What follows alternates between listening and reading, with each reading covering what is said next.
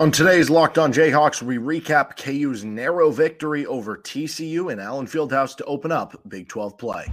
You are Locked On Jayhawks, your daily podcast on the Kansas Jayhawks, part of the Locked On Podcast Network, your team every day.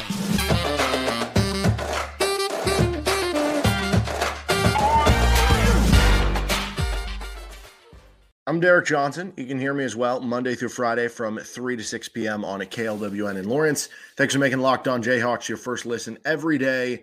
We are free and available anywhere you get your podcasts, including on our YouTube page where you can like and subscribe to the show. On today's edition of Locked On Jayhawks, we're recapping KU's Big 12 opening victory over the TCU Horned Frogs 83 to 81 inside of Allen Fieldhouse, breaking down the game, getting to our goats of the game, uh, takeaways from the game, and what is next for KU men's basketball. First, this episode of the show is brought to you by Jase Medical. Empower yourself when you purchase a Jase case, providing you with a personal supply of five antibiotics that treat 50 plus infections. Get yours today at jasemedical.com. That's J A S E medical.com. We're going to start with uh, just overall recap of this and uh, takeaways from the game. Uh, I guess the first things first here, you found a way to win. Kansas came into this one over 30 consecutive, I think it was 32 straight Big 12 opening wins, and only 13 of those were at home. So that's an unbelievable streak to be on. They continued to add to that. Uh, you found a way to win in a close game when, you know, that's going to be kind of the story of the Big 12 this year. You have to win close games. It's been the story of the Big 12, you know, in past years when you have so many good teams. Uh, when you look at what happened in this game specifically, you know, TCU, first of all, is a good basketball team. That's a team who's made it, you know, to the second round of the NCAA tournament for back to back seasons. Uh, a team that I think the expectation is to make it to the NCAA tournament once again this season. They've got you know a good team that's kind of put together. I know the schedule wasn't great, and so far what they've put together, but that doesn't mean that they're not a good team. It just means that they haven't necessarily gotten to show it against good competition, which you saw maybe a little bit more in this one. And then on top of that, TCU you know played a good game. Like this was a really good, at least offensive game from TCU. They shot above what they normally do. Tennyson had an unbelievable performance. He was unreal for TCU. It wasn't just that he was hitting a lot of shots. Like, yeah, there were some where it was like, okay, yeah, you left him too open there and stuff like that. But you know, one of the mid-range shots he hits where it was perfectly guarded and he's on like the baseline and has to, you know, overcome the angle of the uh the hoop or the uh, basket and, and the backboard and everything. Uh, the one three that he hit running around the screen, he's kind of fading back on the catch. Well, it's pretty well contested by I think Timberlake. Like he was making some incredible shots. Um, it wasn't a great KU defensive game overall. That was actually the worst game by points allowed per 100 possessions for the KU defense of the season, interestingly enough. And I think some of that might be matchup uh, reliant. You know, when we look back to KU over the past, whatever it is, three, four, five years, um, you would notice that a lot of times the teams that Kansas is losing to these big, you know, they actually showed it uh, because TCU won by 23 points last year in Allen Fieldhouse. They showed the biggest losses by point differential in during the broadcast during the Bill Self era. And like all of them were from 2018 on. You know, is that just a sign of that things are harder now to put together teams that are as dominant because of the transfer portal and, you know, freshmen don't stay as long, all that stuff? I don't know, probably. But I think there's something to the idea. You look at those teams who are getting those blowout wins, you know, Texas last year or uh, Kentucky a couple years ago teams that are super athletic. They have athletic guards. They're quick at the guard position. They have athletes all over the court, whether it's wings at different positions. And that's what TCU is, right? They have really athletic, long, lengthy wings. They have a center and Ernest Udeh who runs the floor really well. They have two very quick guards that are hard to stay in front of with Avery Anderson and Jameer Nelson Jr. So when you look at all that, they're an athletic team. And, I continue to think that just like over the maybe the past couple years, you know, playing super athletic, quick, fast teams for KU, that is a bit more of a matchup problem for them. KU is still a good athletic team, but when you compare it to what those are, they're not kind of that same level. So I think some of that's matchup problems. You know, you look at okay, if you can space the court against a team who has a, a, traditional big center like Hunter Dickinson, you know, you would see times they they moved up the level and they were able to get back cuts or something like that. So it, it's just those little things getting out in transition that might be a bit of a, an issue for KU. On top of that, TCU, like I said, had a great game in combination. They shot the ball really well. They had uh, the best effective field goal percentage of any team has had against KU in a game this year. They shot 7% above what their normal free throw percentage is. They shot 38% from three when they came in at about 32%. Tennyson, who came in averaging single digit points per game, goes for nearly 30, right? Like all those things are kind of if Kansas loses this game, you tip your cap and go, yeah, this would not be ideal. And this would be a bad situation for KU to be in when we've talked a lot about the need to start seven and one or eight and zero oh based on how your final 10 games go. That would make the result, if you lost this one, sting. But in a vacuum, if you said, oh, you would have lost that game because some guy averaged, you know, four times what he does per game, and, you know, they just got hot from three when they're not a great three point shooting team. And if you're turning a team who is really good at a lot of other things, you know, rebounding, playing athletic, transition points, defense, and you give them the three point shot, it's hard to beat them. So you would kind of understand that.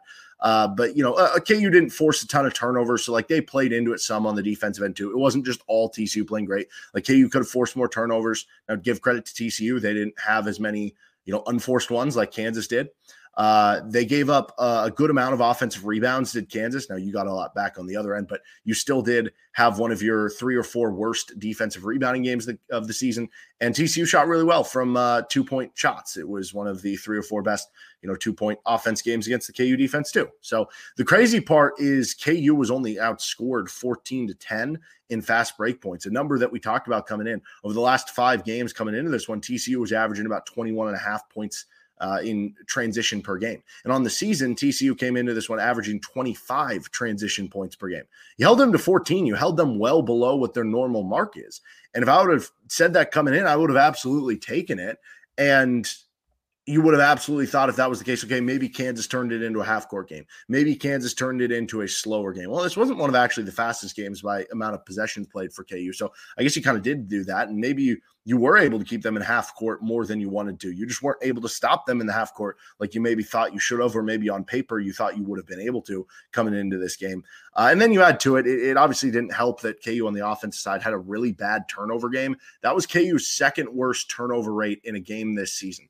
The only game they had worse was Marquette, a game they lost. And this turnover rate was very similar to that one.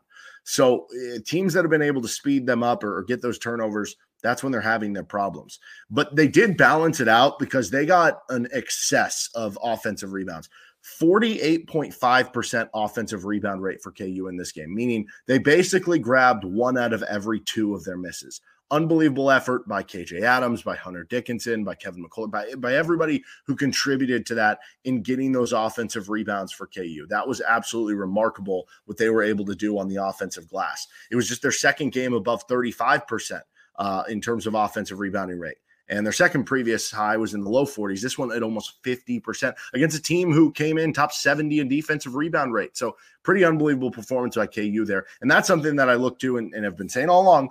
I think they have in them to be a better offensive rebounding team than they've showed. We saw it in this game. We've seen it in a few other games. If they can do that each and every game, I think it really does change what this offense can be. Right now, they're ranked in the 30s in offensive efficiency. If you're getting more possessions from that and they do a better job tightening up the turnovers, which was obviously a problem today, that's how they become kind of a top 25, top 20 offense in the country.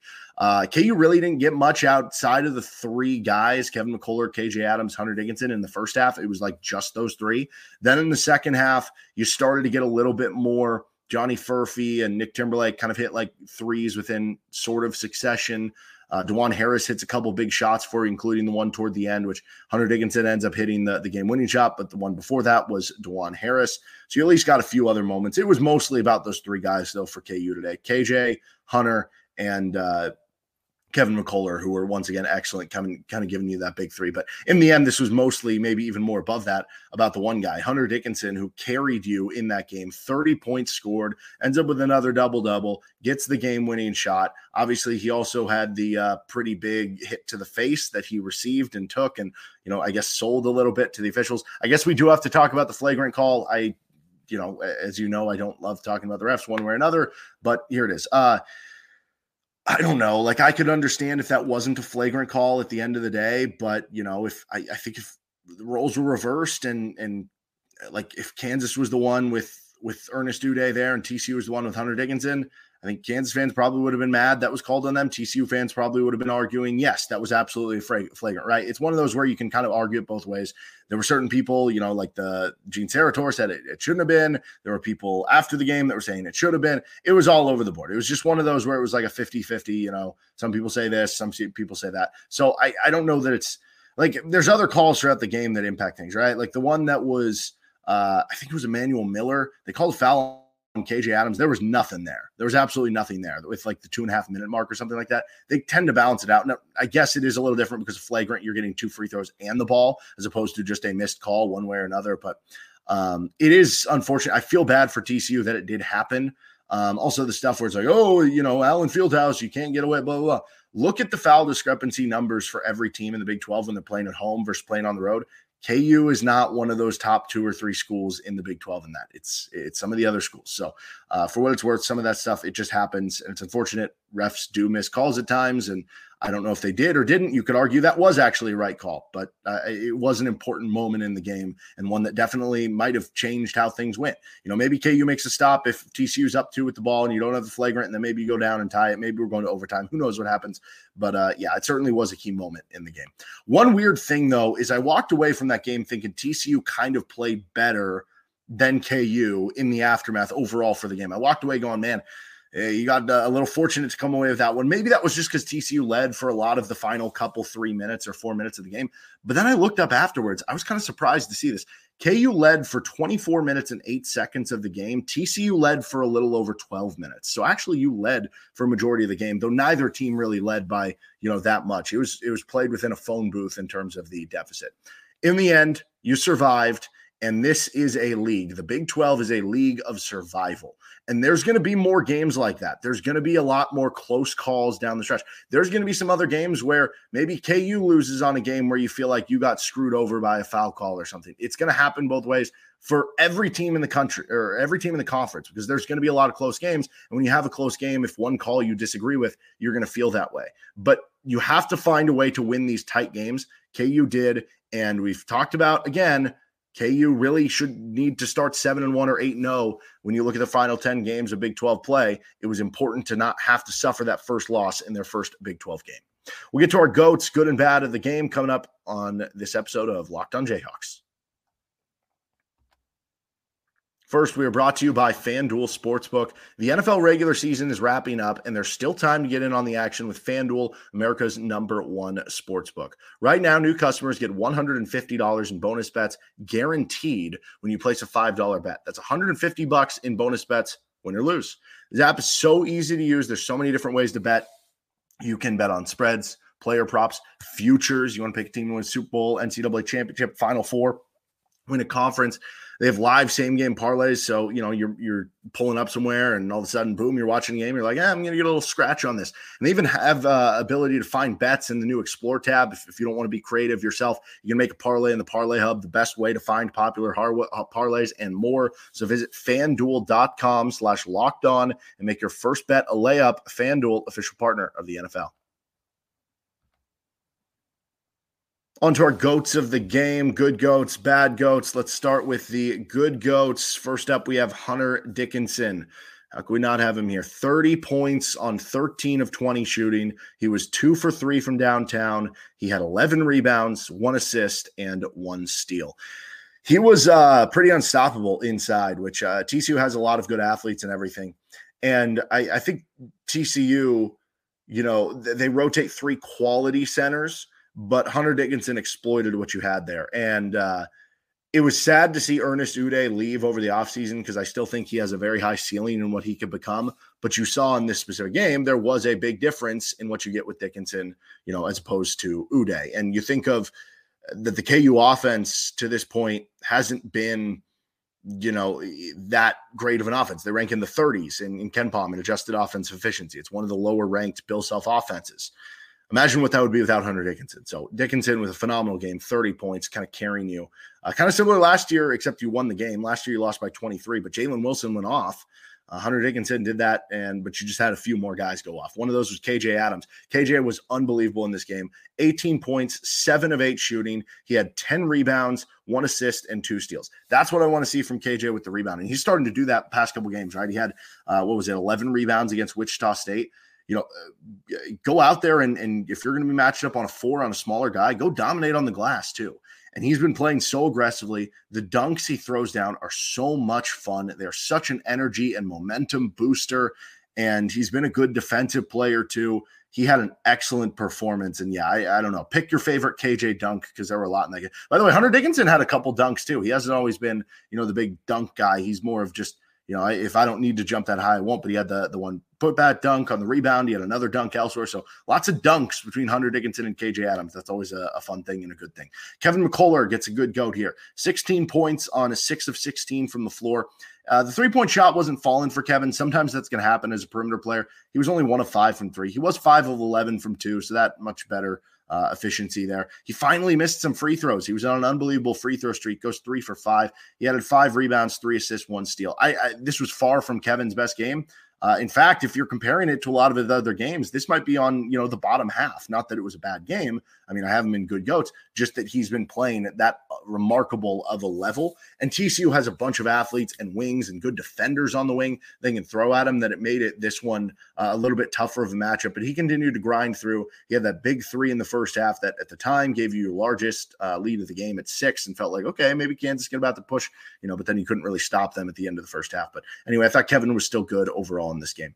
A little bit of a bench punch in this one. You know, it wasn't one guy scoring 12 points off the bench or two guys giving you, you know, three threes each off the bench or something like that. But I thought Johnny Furphy played pretty well, all things considered. I, I feel like over the last two games, Johnny Furphy has had good process he hasn't necessarily had exploding results, but he's had good process. He's he's driven it a little bit more. He's stayed in front of guys a little bit more on the defensive end. He's challenging shots on the defensive end. And then you had and being aggressive, looking for his shot with uh, Nick Timberlake. He missed that one wide open corner three, and it was like, oh, here we go again. But then he hit that one layup in transition. He hits the next three after, and it was like, okay, that's progression for you too. You went from you know missing your first shot, maybe in the past uh, earlier games, you would have gotten in a funk after that, missed the next one. You were able to overcome that, and that was good to see. And you had those two huge threes on like back-to-back possessions. One was by Timberlake, the next one was by Furphy on a pass from Timberlake. And together, the two of them combined for nine points on three of five shooting, four rebounds, two assists, a block, and a steal in 21 minutes of play. You know, 21 minutes of play, that's solid efficiency, solid enough numbers. I thought you got a little bit of a bench punch from them. It wasn't an overall great bench game or anything, but especially in the second half, I guess specifically, I thought that was good enough. Offensive rebounding gets one here. Mentioned 48.5% offensive rebound rate. They got 16 offensive rebounds, 15 second chance points. That uh, really won you the game in a game where uh, defensively, again, that was your worst game of the season by points allowed per possession and everything. And you had a billion turnovers on offense.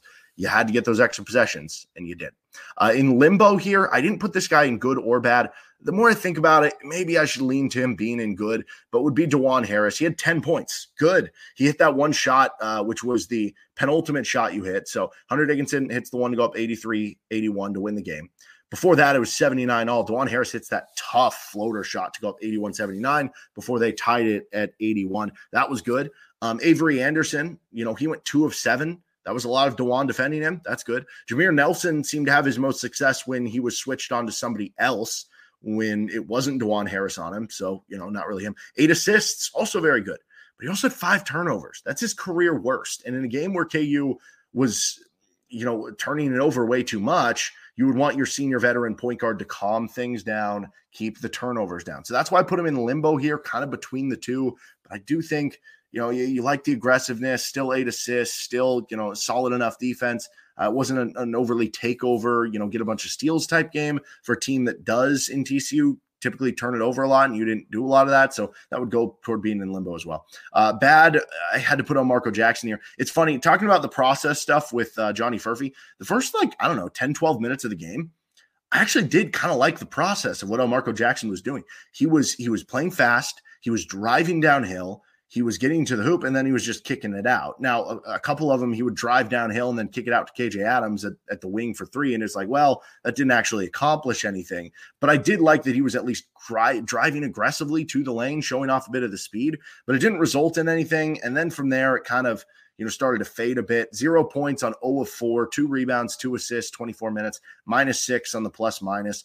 Um, you go back the last couple games, you know, I thought he was inching in the right direction. And then the Yale game was kind of a dip down. And Wichita State game was his best game. And then this one probably an inch down again. We talked about this before. Progress isn't linear. Wouldn't be shocked if he has a, a good game next game and, and, continues to kind of overall ascend toward the end of the season. Uh, and then the last one I have here for bad goats being weak with the basketball. TCU had so it's not just the KU had 18 turnovers, and there were several of them that were unforced or uh, made issues of. You know, some of them TCU got credit for a steal because you might have just thrown the ball right to them or something. But TCU had 16 steals. You had 18 turnovers, they had 16 steals. That allowed TCU to lead 22 to 8 in points off turnovers, nearly won them the game. If you would have had 10 turnovers in this game instead of 18, you probably win by 10 plus points when you combine with the offensive rebounding and everything that they did. And, you know, that would have been another couple extra shots for Hunter Dickinson or, uh, I don't know, a couple extra dunks for KJ Adams, right? So eh, they have to figure out a way because this is an offense that doesn't shoot high volume of threes and it's an offense that doesn't space the floor a ton. You have to make up for it in other ways. They've made up for it in being a good two point offense. They made up for it in this game with offensive rebounding. You also have to make up for that by not being a high turnover team. They accomplished, uh, you know, the offensive rebounds, I guess, kind of neutralized this in a certain way, but wouldn't have been great if both were that way. So uh, I, I have that in bad goat. Let's finish up what's next for KU men's basketball on this episode of Locked On Jayhawks. First, this episode is brought to you by Jase Medical. I know we come to sports to escape from some of the crazy realities of real life, but according to the FDA, pharmacies are running out of antibiotics like amoxicillin right in the middle of the worst flu season in over a decade. Obviously, you don't want to feel helpless or you know feel like you can't get your hands on some important medicine whether it's a supply chain issue or something like that thankfully you can be okay because of jase medical the jase case is a pack of five different antibiotics to treat a long list of bacterial illnesses including utis respiratory infections sinusitis skin infections, among others. This stuff could happen to anyone. Visit jasemedical.com and complete your physician encounter. It will be reviewed by a board certified physician, and your medications will be dispensed by a licensed pharmacy at a fraction of the regular cost. It's never been more important to be prepared than today. Go to Jase Medical, J A S E medical.com, and use offer code locked on to get $20 off your first order with Jase Medical. So thanks for everybody uh, liking and subscribing to the show or following us anywhere you get your podcast with Locked On Jayhawks and the everydayers tuning in to each and every episode. You can uh, catch anything from last week or ahead. Uh, just an FYI, I'm going to be out a bit this week. Uh, my wife is due with our first baby, so um, we are things are going to be crazy for me this next week or two, probably with the show. So it'll be a little less every day per week. I'm going to try to work ahead and get a couple uh, shows for you. So we will see with all that. But if there's not a show on a specific day, I promise it's not that I forgot or that I'm trying to uh, not put out content that you guys want. It's just I'm busy dealing with a baby. So uh, anyway, what's next for KU men's basketball? They're going to be at UCF on Wednesday, and that'll be a game where you know it's always difficult to play on the road, and you never take anything for granted on the road. So I don't know. I, I don't think I go into a single Big 12 game ever and I'm just like, oh, yeah, they're guaranteed to win that game now because of how the conference is. Uh, but this one is one of those where it's, yeah, UCF is one of the lower tier teams in the Big 12 and everything. The crazy thing about UCF, though, is they are basically TCU light, very athletic team, haven't shot it super well. They force a ton of turnovers. They rebound bet well on both sides of the ball. They play good inside defense. So, from that standpoint, after just playing TCU, maybe that scares you a little bit. Then they'll be versus Oklahoma next Saturday. Oklahoma's almost beat KU in Allen Fieldhouse the last two years. They've got a really good team this year. Should be a, uh, as always, a difficult and interesting week for KU in the Big 12.